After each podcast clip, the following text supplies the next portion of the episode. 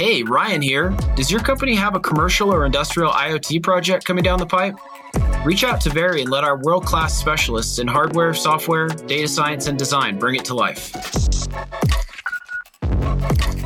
Some of the technology back in the, in the early 2000s was very, you know, industrial robot. You know, you would have never thought that in 2021 we'd be accepting that a robot and a human could be working in the same collaborative application space. You're listening to Over the Air IoT, Connected Devices, and the Journey, brought to you by Very. In each episode, we have sharp, unfiltered conversations with executives about their IoT journeys, the mistakes they made, the lessons they learned, and what they wish they'd known when they started.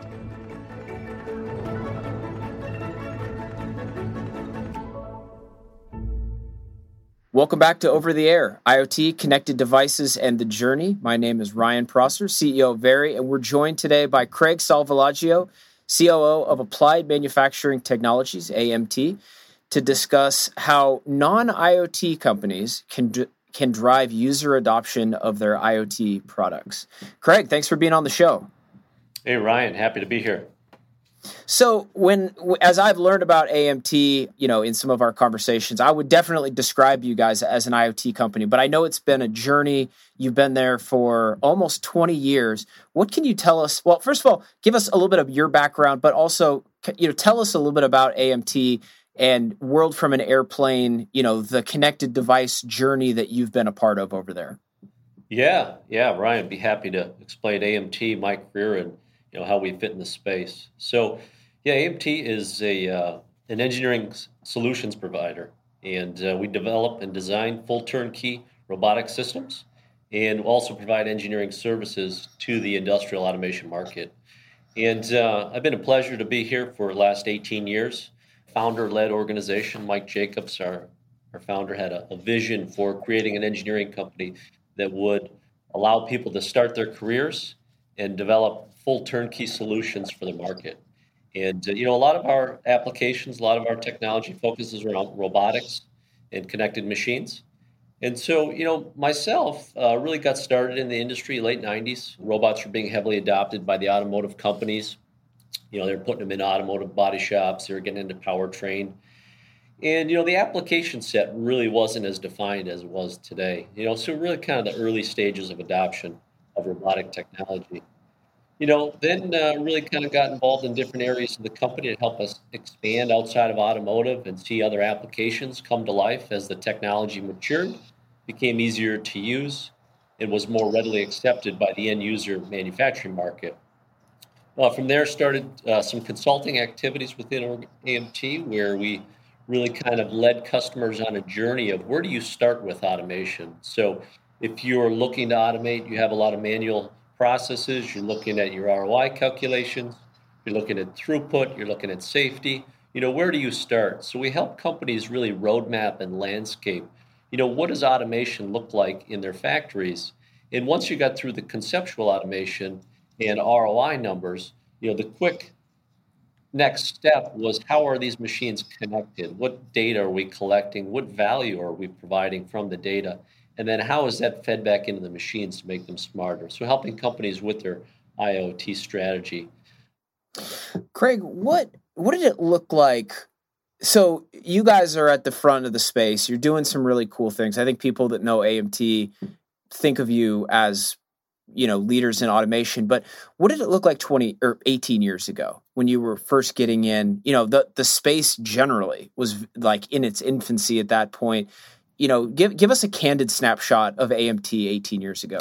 Yeah, it's uh, it was it was definitely different. You know, you know, robots had vision systems, but you had to write sophisticated code to make those vision systems do things. So, for example, you know, you know, automotive really pioneered standards in the industry related to you know how machines were built, how software was written, and those kind of things are very valuable as you get into markets and, and organizations that don't have those or are less mature you know, with their automation strategy. But 18 years ago, it was it was old school automotive. You know, it was it was a different demand. It was a, a different application, and industrial robots were going into factories, and uh, you know, companies were trying to mature technology. it was acceptable that you know it took long to configure devices and devices didn't talk to one another and ease of use wasn't really a thing where today you know, that's a driving factor you know how quickly can you get something set up? How quickly can you get the data? You know how can you connect to the machine? In the early days you know you were writing specific drivers. Everything was custom.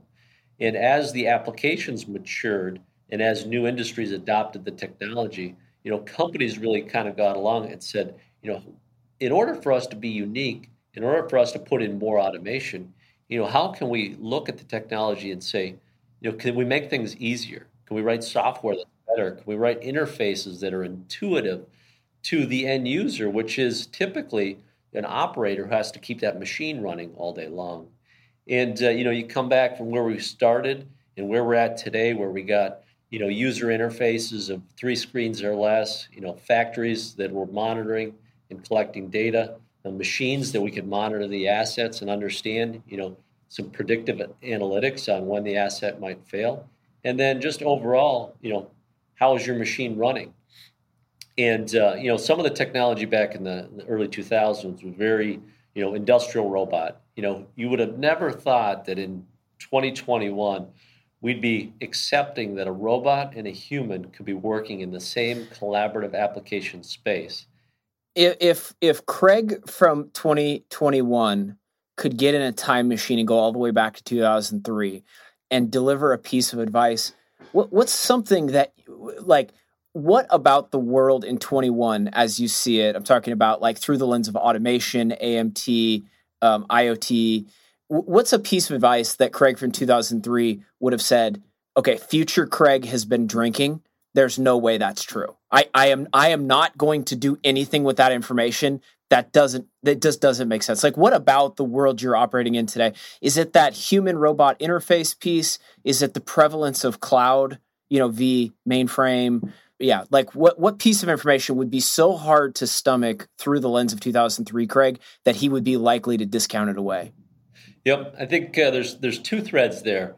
You know, one is the the human collaboration with robotic technology. So, you know, uh, understanding that the robots would be used in such a way that they could be placed on a mobile manipulator, an AMR, uh, autonomous mobile robot, or could be used in leverage in conjunction, you know, with you know human workers. It was always, you know, how do you get the robot in a cage so that it was protected, so the human was protected, including safe stop and hard stops and distances you would have never thought that safety would be controlled by control reliable safety circuits and that humans would be working together in the same collaborative space. The second piece is I would have never believed that you know we could be sitting in your living room on your on your iPad and be able to actually collect data and look at your factory and understand if the equipment was meeting its required uptime or OEE calculations something to understand if you were a plant manager or end user manufacturer and you were responsible for the equipment in that facility. We've always collected data, you know, back in the historical automotive days, but the accessibility of it and the real time nature of it um, is is really kind of game changing. So, one of the things that's unique about your background and uh, caused us to be, you know, pretty excited about having you on the show is the tenure that you've had at AMT and you've taken you've been a part of a you know major journey there. It's it's cool it's unusual. And if someone in our audience was saying okay his his 18 years look like my next 18 years i'm a, i'm an executive at a company that's been tasked with uh, driving an automation strategy with you know figuring out our IoT strategy you know, put yourself in the position, you're a couple of beers in, you're catching up with this old friend. That is the situation they find themselves in. They're saying, Craig, what does my next 18 years look like? Where, where does this story even start for me? How, like taking the experience that, that you've gained, what are some of the questions you would ask them to that, you know, to get you and them thinking about what, what are the the correct path forward you know like what are the things they need to be thinking about opportunities and and threats and and things like that No, that's a that's a great question. You know, one of the things that's benefited me, you know, uh, beyond education and, and the network that I have, really is is learning from other people. You know, that's the biggest thing that I, that I've gained out of my career is is learning from other leaders that like to share and and and really kind of like to be well educated and well read. I think you know by by by reading and understanding different authors and, and different topics, you know, being well read means you're investing in yourself and you're investing in your future. So the biggest piece of advice is, you know, really be asking, you know, how are you investing in yourself? Uh, the second is really, you know, what's your vision? Do you have a vision? And I mean a, a large vision. If you go back to, uh, you know, Jim Collins' big, hairy, audacious goals, set really large goals. You know, anticipate if everything went right, you know, what is completely possible. And the other piece to that is, you know, everybody's really has a sales aspect to their role. And I think, you know, as companies grow and they mature, as a leader of that organization, you really got to understand how do you keep that single founder's mentality and you know really think like an owner and you know be frontline obsessed with the customer and get that day-to-day feedback when companies get too far removed from the voice of the customer they start to solve problems that don't really exist and you want to operate with speed and velocity, meaning you have a known trajectory. It's a vector. It has two components of it, a direction and speed, and resist that bureaucracy. And you know, the, the last thing I'll, I'll talk about is is really you know team building. You know, surrounding yourself with the team members that are going to take you forward. We're a highly engineered company, very technical audience, but uh, there's a piece I took recently from uh, Pat Lencioni's work, which he talks about the working genius model. And it's the idea of building teams that are well rounded. And they talk about ensuring that somebody on the team has got wonder or invention, meaning, you know, you're ideating, you're looking at new ideas and saying, what is possible? What if we did this? You know, what if anything was right? And then you complement that with someone who's more of an evaluator. They discern and they galvanize, meaning they, they kind of analyze the topic to see if it's right for the company or the group. And then the, the third piece, the really strong piece of that is implementation, meaning does someone have enablement and tenacity to get things done so you can accomplish the work? And although we have highly technical teams, it's good to understand the working behaviors of some of those folks and make sure that you're surrounding yourself with team members that can look at the big picture, evaluate if you're doing the right thing.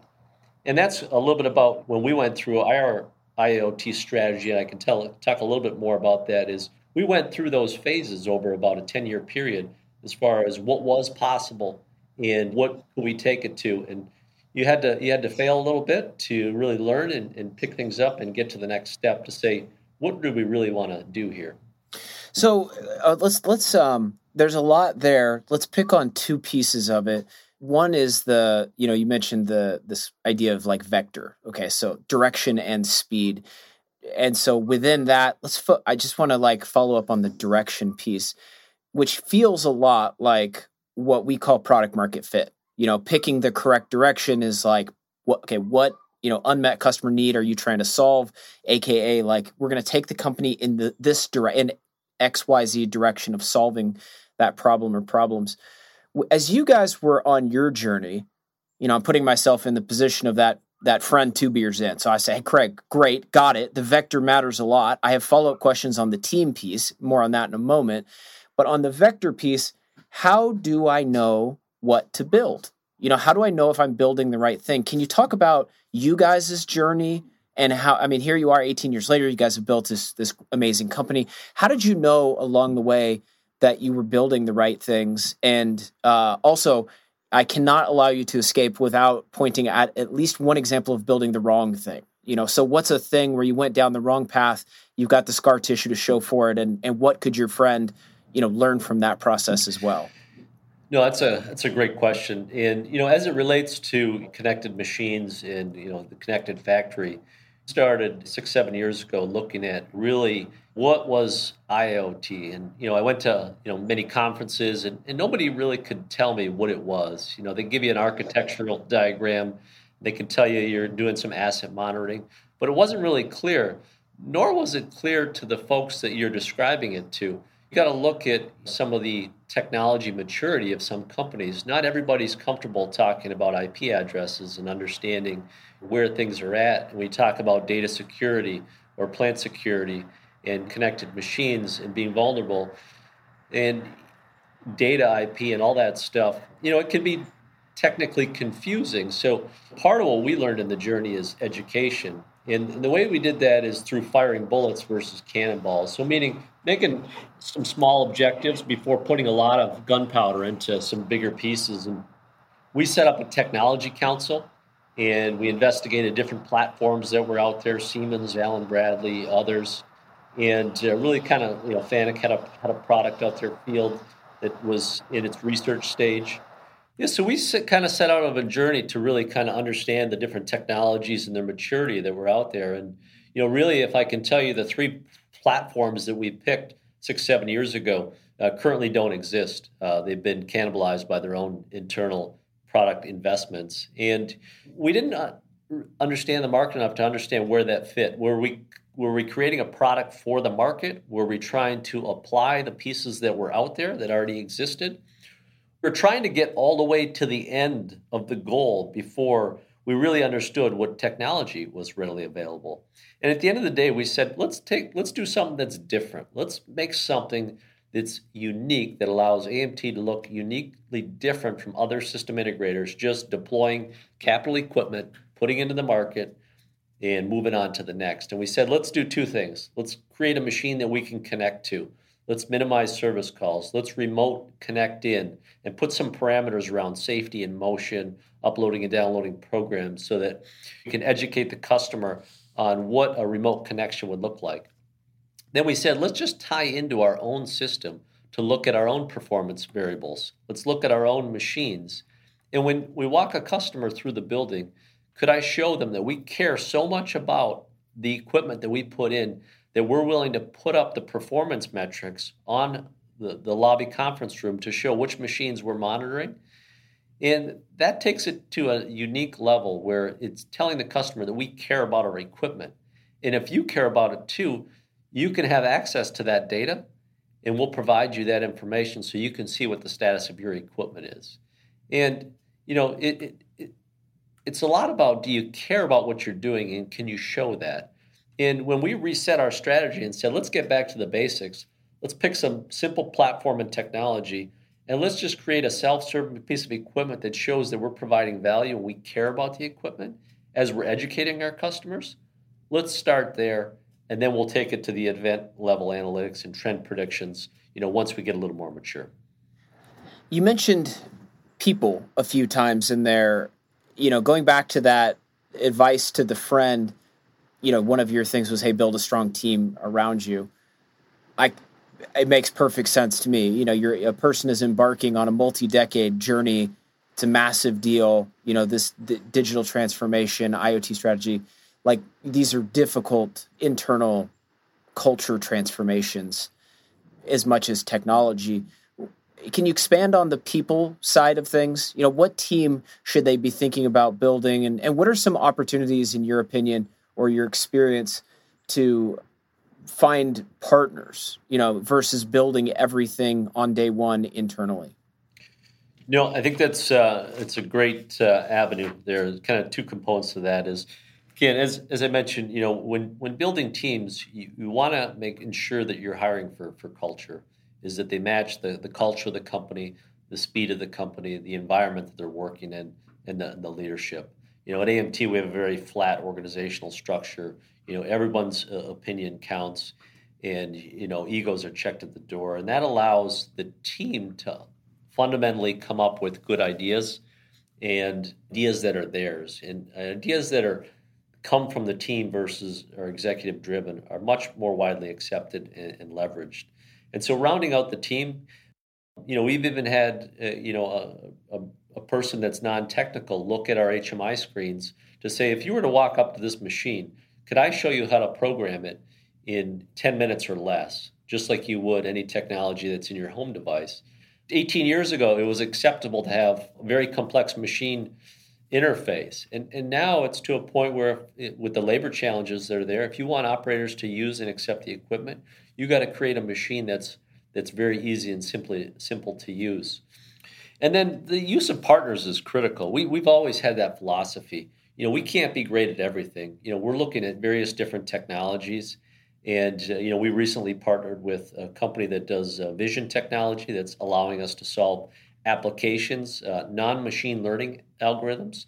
And it's allowing us to find applications in a different market segment that's not defined but has huge upside potential for growth. And then we've also partnered with a company that allows us to do different grasping technologies so that we can leverage robotic material handling differently in uh, arbitrary object picking. And the combination of those two partners is what allows us to create an ideal system that then creates an application that we can define for industry and solve new ch- challenges. And just like we'll be sitting here 20 years from now, uh, setting even a grander vision of what, what robotics can help solve in the space of industry and ensure that uh, they're working alongside and ensuring that companies are being more profitable in gaining market share because they can properly deploy those types of applications. What? Uh, so bringing you back to to today. So I think like there's a lot there. I think there's a lot that uh, you know, that's some extremely helpful advice. Bringing it back to AMT, specifically AMT, and the future. Okay, so you know, we've kind of unpacked like some of the tricks that Craig has used over the last couple decades to be successful and drive success at AMT. What's next for you guys? Like, what what are we going to see? You know, as 21 turns into 22. Not asking you to you know reveal secret sauce here today, but um, you know, can you give us a little look under the hood about what you guys are thinking about, how you're viewing, you know, the world as this this new decade in front of us unfolds? Yeah, so uh, kind of going on that last topic of technology partners, you know, one of the things we're going to be doing, and we're already in the process of doing uh, with some of our investments, is really looking at how we can solve some of the challenges related to box manipulation. So, you know, warehousing logistics is a very uh, growing space. You know, it's not heavily populated by robotics currently.